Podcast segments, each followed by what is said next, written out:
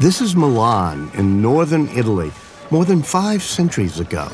Its ruler has just received a letter from a 30 year old Florentine in which the writer lists the reasons why he should be given a job.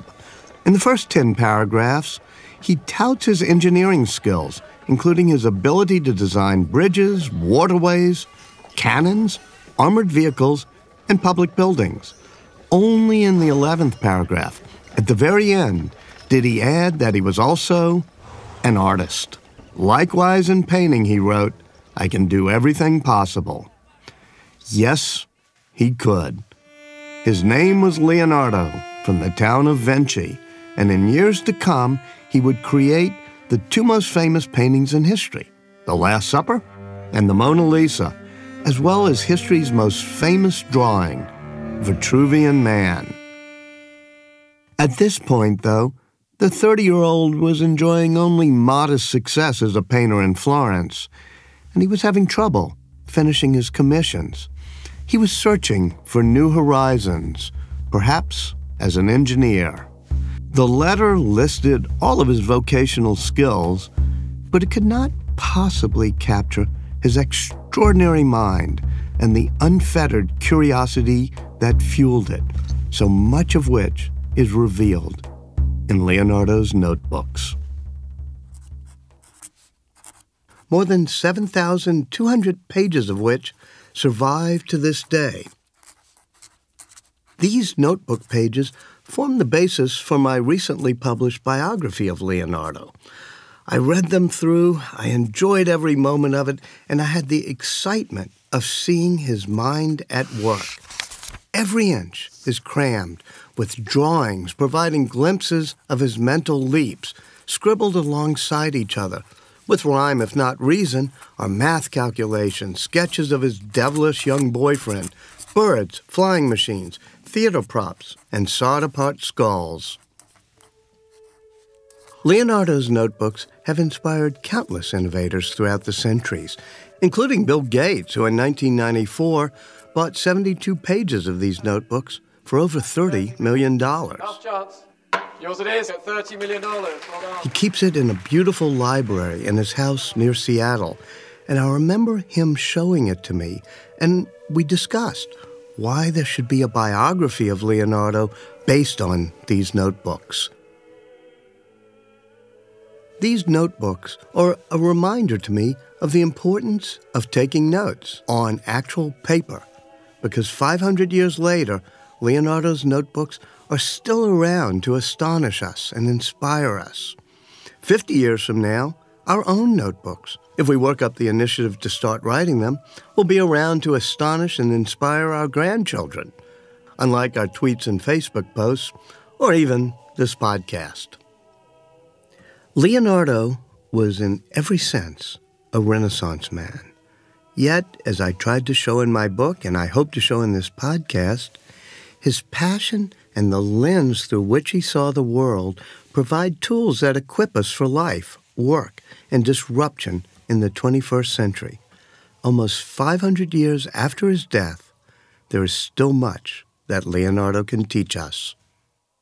I'm Walter Isaacson, author of the new book Leonardo da Vinci, and this is a special episode of Trailblazers, an original podcast from Dell Technologies.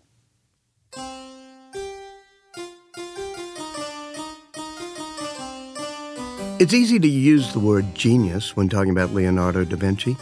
After all, he was wildly imaginative, passionately curious, and creative across multiple disciplines. But we should be wary of that word. Slapping the genius label on Leonardo oddly minimizes him, making it seem as if he were somehow touched by lightning. And that would be a lost opportunity for us. His genius was the type that we can understand even take lessons from. It was based on skills we can aspire to hone in ourselves, such as curiosity and intense observation. It was this marrying of observation and imagination that would make him history's consummate innovator, the original trailblazer. Leonardo's life began on a spring night near the Tuscan village of Vinci, where a 16 year old unmarried orphan girl gave birth to a son. The child's father, Piero da Vinci, was a notary based in Florence. The mother was Caterina Lippi, whose identity and background have only recently been rediscovered. That the two never married was a stroke of luck for Leonardo. His so called illegitimacy carried little shame at the time, but it did free Leonardo from the expectation that he would become a notary like his father and grandfather before him. Better still, it liberated Leonardo from the need to attend a Latin school, as was expected by the well groomed aspiring professionals and merchants of the early Renaissance. Other than a little training in commercial math, Leonardo was mainly self taught, and he would end up forming his own views of the way the world works. Fast forward more than a decade, and we find Leonardo in Florence, working for Andrea del Verrocchio, a versatile artist and engineer who ran one of the best workshops. His years in Florence, a vibrant center of art, engineering, and ideas, were formative. Ross King is an author and art historian. Suddenly, he fetched up in Florence, which in the 1460s really was the intellectual and artistic capital of Europe. And his introduction to it was affected by Verrocchio, who there is good evidence was a musician himself. He loved music. Uh, there were musical instruments in his home. Um, he was also very literate and had a collection of books. And so Leonardo, first and foremost, would have come into a kind of intellectual milieu, which he could not have had in Vinci. Florence became the birthplace of Leonardo's insatiable desire to understand every facet of the world around him, a trait that would define him for the rest of his life. A lesson we can learn from Leonardo's early days, as well as from the rest of his life, is that when it comes to the world around us, we should be curious, relentlessly curious. I have no special talents, Einstein once wrote to a friend. I am just passionately curious. Leonardo actually did have special talents, as did Einstein, but his distinguishing and most inspiring trait was his intense curiosity. He possessed endless wonder about how everything worked something that each of us can push ourselves to do every waking hour, just as he did, and can inspire us to create extraordinary things that help us make sense of the world around us. I relish the time that I got to have a private viewing of one of these creations five centuries after it was made. In a room down this corridor is the world's most famous drawing a work both universally recognized but rarely put on public view. It is kept in a locked room on the fourth floor of the Gallery dell'Accademia in Venice. It's Leonardo's Vitruvian Man. His iconic drawing, created around 1490, of a man spread eagle inside a circle and a square. The drawing is a scientifically accurate representation of the proportions of the human body as if standing within the earth and the cosmos. And the man himself is a figure of almost unnecessary beauty, with curls and well built shoulders, and you realize that it's actually a self portrait. It's Leonardo drawing himself, standing in the world and in the universe. This rare opportunity to have a private viewing of Vitruvian Man was a privilege I shared with the author and scholar Marco Cianci, who worked as a translator for my book and also became my friend. We went there together to the Academy Galleries uh, in uh, Venice, and we went to the drawing cabinet and they took out you know they came out of a door with this uh, folder and they opened that in front of us. I must tell you very frankly, for a minute, I thought for a second, what if I would grab it and tore it? of course, I didn't do it. But you know, uh, it was uh, it was an idea that uh, for just a second it passed through my mind. And uh, I remember that Walter was worried uh, about uh, him sweating, like we all, because it was the month of July in Venice and it was really very hot. So we're all sweating, and you know, Walter leaning on that drawing, he, he said to me later, I was very much worried that a drop of my sweat could fall, could fall on the drawing, of course. When the curator brought the drawing out and placed it before me on a table, I was struck by the indentations made by the stylus of Leonardo's metal point pen and the twelve pricks made by the point of his compass. I had the eerie and intimate sensation of seeing the hand of the master at work more than five centuries earlier.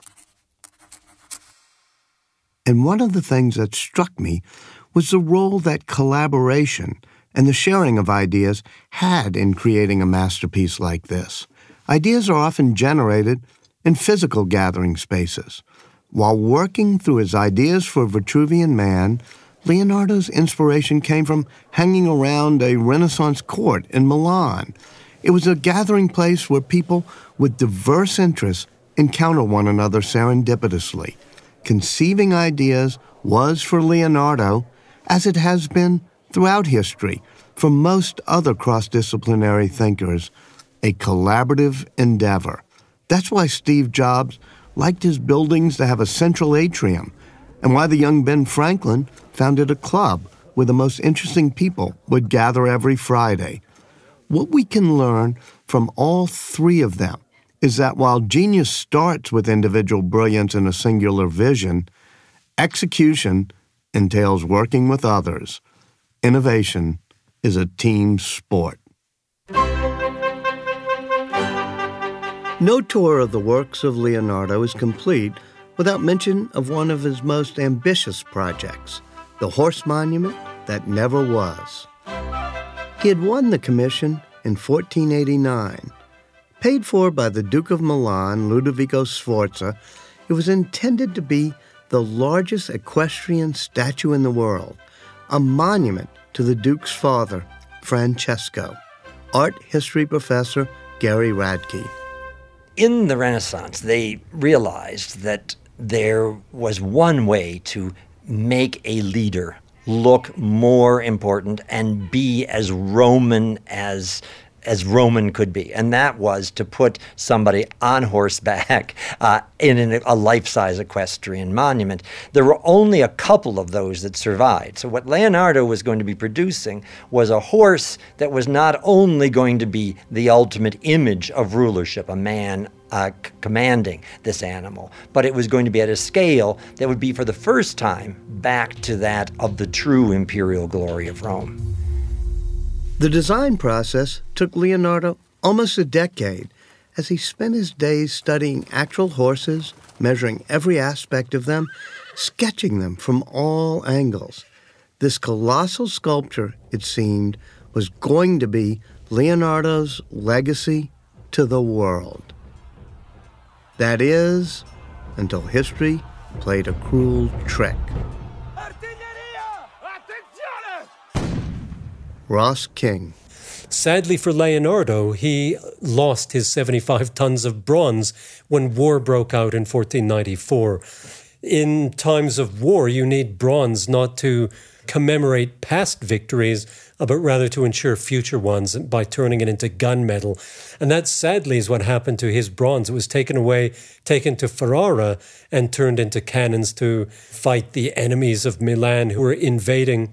Um, and so Leonardo lost all of the bronze, lost the commission, and was given a kind of booby prize or consolation prize uh, by Ludovico Sforza The consolation prize was a painting that was supposed to be a fresco, that notoriously difficult medium of paint on fresh plaster.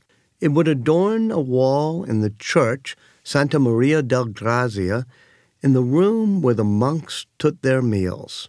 For Leonardo, the commission was less than exciting. For us, the work is known as The Last Supper.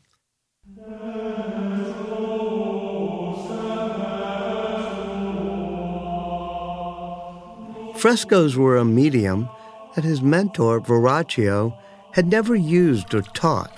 It required that paint be applied to wet plaster in order to remain fixed. Once a patch of plaster had been put on the wall, that area of the painting had to be completed in one day's session before it dried, and then could not easily be reworked later. For the Last Supper, Leonardo experimented with a new method. He painted directly on the dry plaster wall, which he coated with a layer of white lead primer. By mixing water based and oil based pigments, he hoped to add layer after layer of subtle strokes, building them up over weeks to create the shapes and tones he wanted. It was a logical approach for an artist notorious for working, retouching, and then re retouching his paintings. It was a slow moving trait that gained Leonardo a reputation for often leaving projects unfinished, a trait that might actually teach us one of the most unexpected lessons we can learn from Leonardo's life the value of procrastination. While painting The Last Supper, Leonardo would sometimes stare at the work for an hour, finally making one small stroke, and then leave. He told the Duke that creativity requires time for ideas to marinate and for intuitions to gel. Men of lofty genius sometimes accomplish the most when they work the least, Leonardo explained, for their minds are occupied with their ideas and the perfection of their conceptions to which they afterwards can give form. Most of us don't need advice to procrastinate. We do it naturally. But procrastinating like Leonardo requires work. It involves gathering all the possible facts and ideas and only after that, allowing the collection to simmer. In 1498, The Last Supper was finally finished, and Leonardo was given a nearby vineyard as a bonus. But after only 20 years, the paint began to flake, and it became evident that Leonardo's experimental technique was a disastrous failure. 150 years later, the monks noticed that the distance between the kitchen and the dining area was a long one, and by the time their meals reached the table, they were cold. So it was decided that Leonardo's painting was so faint and dissipated that it would be okay to break a doorway through the wall at the bottom, cutting right into the painting itself and cutting off the feet of Jesus. Over the centuries, six major attempts have been made to preserve and restore the Last Supper. Though the version seen today is more restoration than Leonardo, its powers are undiminished. Leonardo is widely described as a charming conversationalist and a lover of nature, renowned for being sweet and gentle to both people and to animals. An early biographer wrote that Leonardo, who was a vegetarian, would purchase live birds at the market for the purpose of setting them free. This was likely not just for humanitarian reasons, but for observational purposes as well. For among Leonardo's many interests was the mystery of flight. Here's a test. All of us have looked at birds in flight. But have you ever stopped to look closely enough to see whether a bird moves its wings upward at the same speed as it flaps its wings downward? Leonardo did, and he was able to observe that the answer differs based on species. Leonardo wrote, There are some birds that move their wings more swiftly when they lower them than when they raise them, and this is the case with doves. There are others which lower their wings more slowly than they raise them, and this is seen with crows. Leonardo scholar Martin Kemp. It doesn't mean, say, Leonardo invented flight, but what for me it meant is that he understood how by studying birds and bats you could arrive at a potential solution that was workable. He didn't invent flight in that literal sense, but he knew where the answer lay. And for me, one of the great glories of Leonardo is not getting the answer right, but knowing where the answer might lie. Even if he's not got the maths or technology to do it, he had a fantastic instinct as to what the solution might be. For two decades, Leonardo filled notebooks with more than 500 drawings and 35,000 words on birds, flight, and machines that might enable humans to conquer the heavens. Marco Cianci describes the context Leonardo used to link birds with humans. A bird is a machine. In other words, is like a man. I mean, he's constructed by God to fly and has incorporated a mechanical principle. And so this Leonardo, he investigates, he gets into the human body to understand the mechanism of the universe to which uh, a flying birds belong, uh, a human being uh, that's walking belong, and so forth. So, in other words, uh, we are all uh, related. I mean, it's like there are strings that keep us together. Everything is organically represented. There are many lessons we can learn from Leonardo's studies on flight, but perhaps the most key is the permission he gave himself to indulge in fantasy. He dreamed of man powered mechanisms to flap a flying machine, and by doing so, he blurred the lines between science and art and between reality and fantasy. It may not have produced a flying machine within his lifetime, but it did allow his imagination to soar.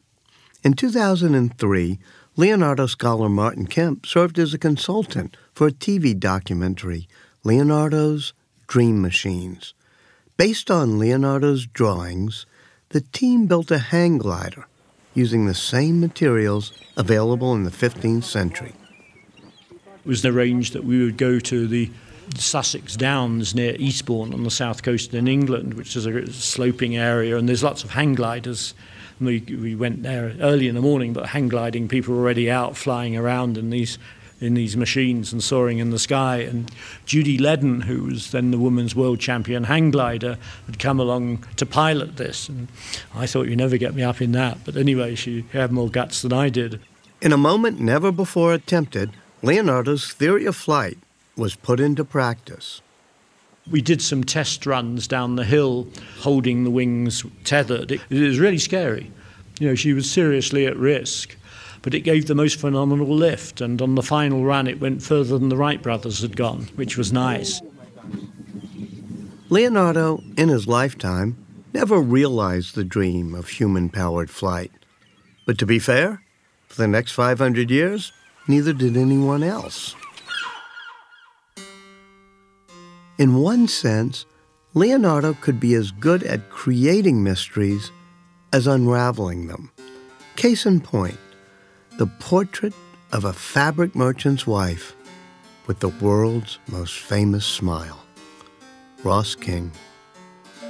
The interesting thing about the Mona Lisa is that many people wanted portraits from Leonardo, including Isabella d'Este, who was probably the the, you know, the greatest female ruler, the greatest female patron of art at the end of the 15th century, beginning of the 16th in Italy, and Leonardo was not interested in painting her. Leonardo never really danced to the music of patrons. He liked picking his own subjects, and by 1503, he just decided to paint what he wanted to paint. He was interested in painting the wife of a wool merchant in Florence. And so this was clearly a painting that he wanted to experiment with. He could take away the painting of Lisa del Giocondo and he could experiment with it. He could enlarge on the original vision of it, which was maybe described to him by either Lisa or her husband, and he could then extrapolate from that and do a complete what ultimately I'm sure is a completely different painting than what they were expecting when they asked for it in 1503. As it turned out, neither Giocondo nor his wife Lisa would ever receive the work. Nor, it seems, would Leonardo ever collect his fee. Leonardo held on to the Mona Lisa. In fact, he would carry it through the rest of his life, from Milan to Rome to France, adding tiny strokes and light layers. The Mona Lisa would be in his studio when he died. The lesson to be learned here? Let the perfect be the enemy of the good. At least sometimes. Leonardo knew there were always improvements to be made to the Mona Lisa, even if viewers would never consciously notice they were there. Likewise, Steve Jobs was such a perfectionist that he held up shipping the original Macintosh until his team could make the circuit boards inside look beautiful, even though nobody would ever see them. Both he and Leonardo knew that real artists care about the beauty even of the parts unseen.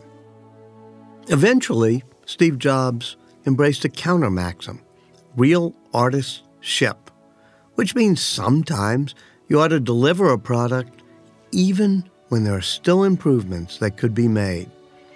That's a good rule for daily life, but there are some times when it's nice to be like Leonardo and not let go of something until it's perfect.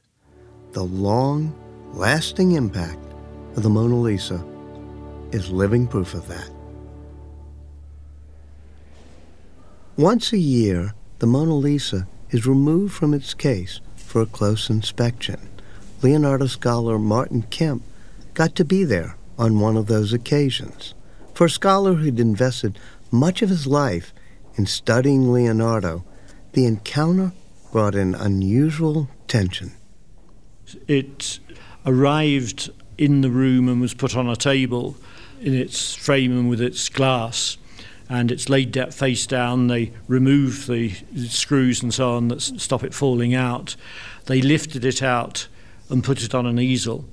And I thought, this is really pretty scary. What if it doesn't look very good? Or what if it's disappointing? Or what if all this investment I put in this picture doesn't pay off?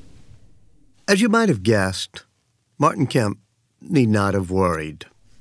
It was uncanny. It, it, came out as a kind of living presence. This may sound very pretentious and uh, kind of light art speak, but there's no other way to describe it.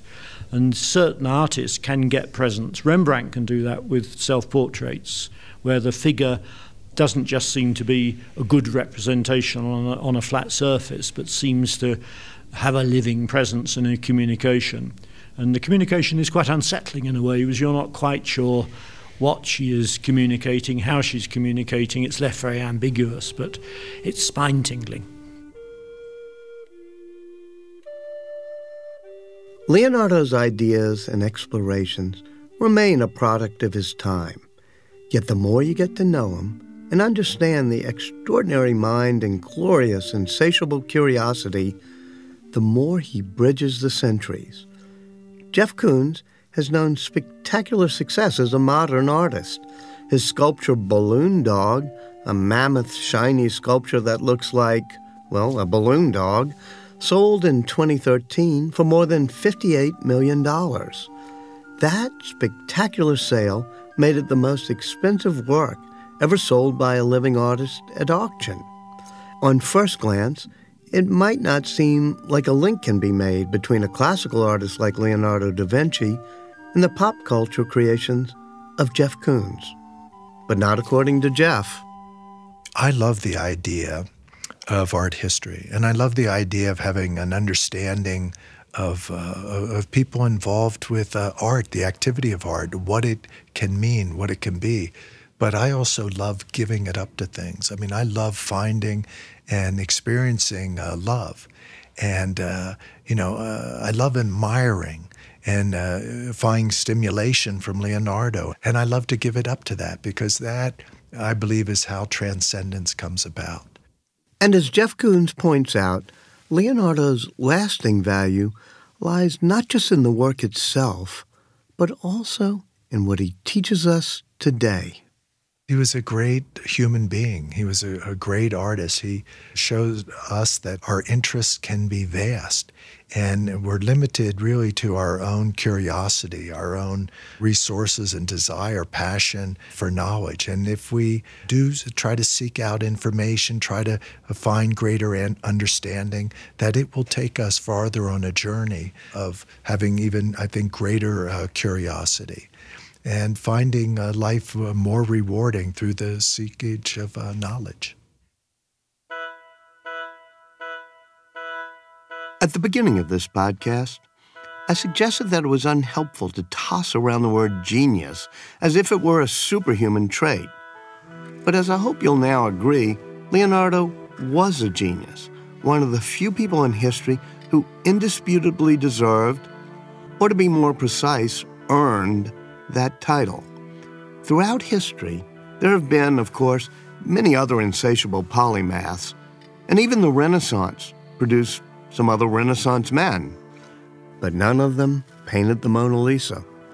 Leonardo was a genius, but more, he was the epitome of the universal mind, one who sought to understand all of creation, including how we fit into it and there's much we can learn from him even today.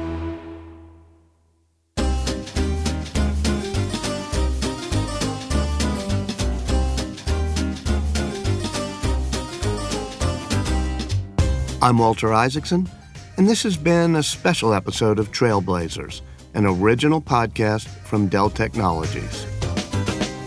The interviews for this podcast were conducted at a conference at the Aspen Institute this summer. If you enjoyed the show and want to find out more about my book or get links to the Aspen Institute conference, you can visit delltechnologies.com slash DaVinci.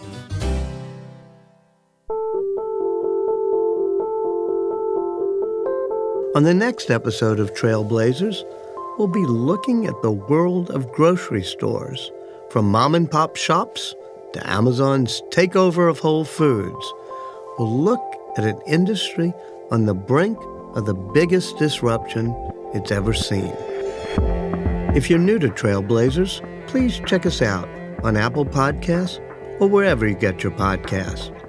You can listen to previous episodes in the series as well as subscribe to the show. If you like today's episode, please leave us an Apple Podcast rating and a review. It helps new listeners discover the show.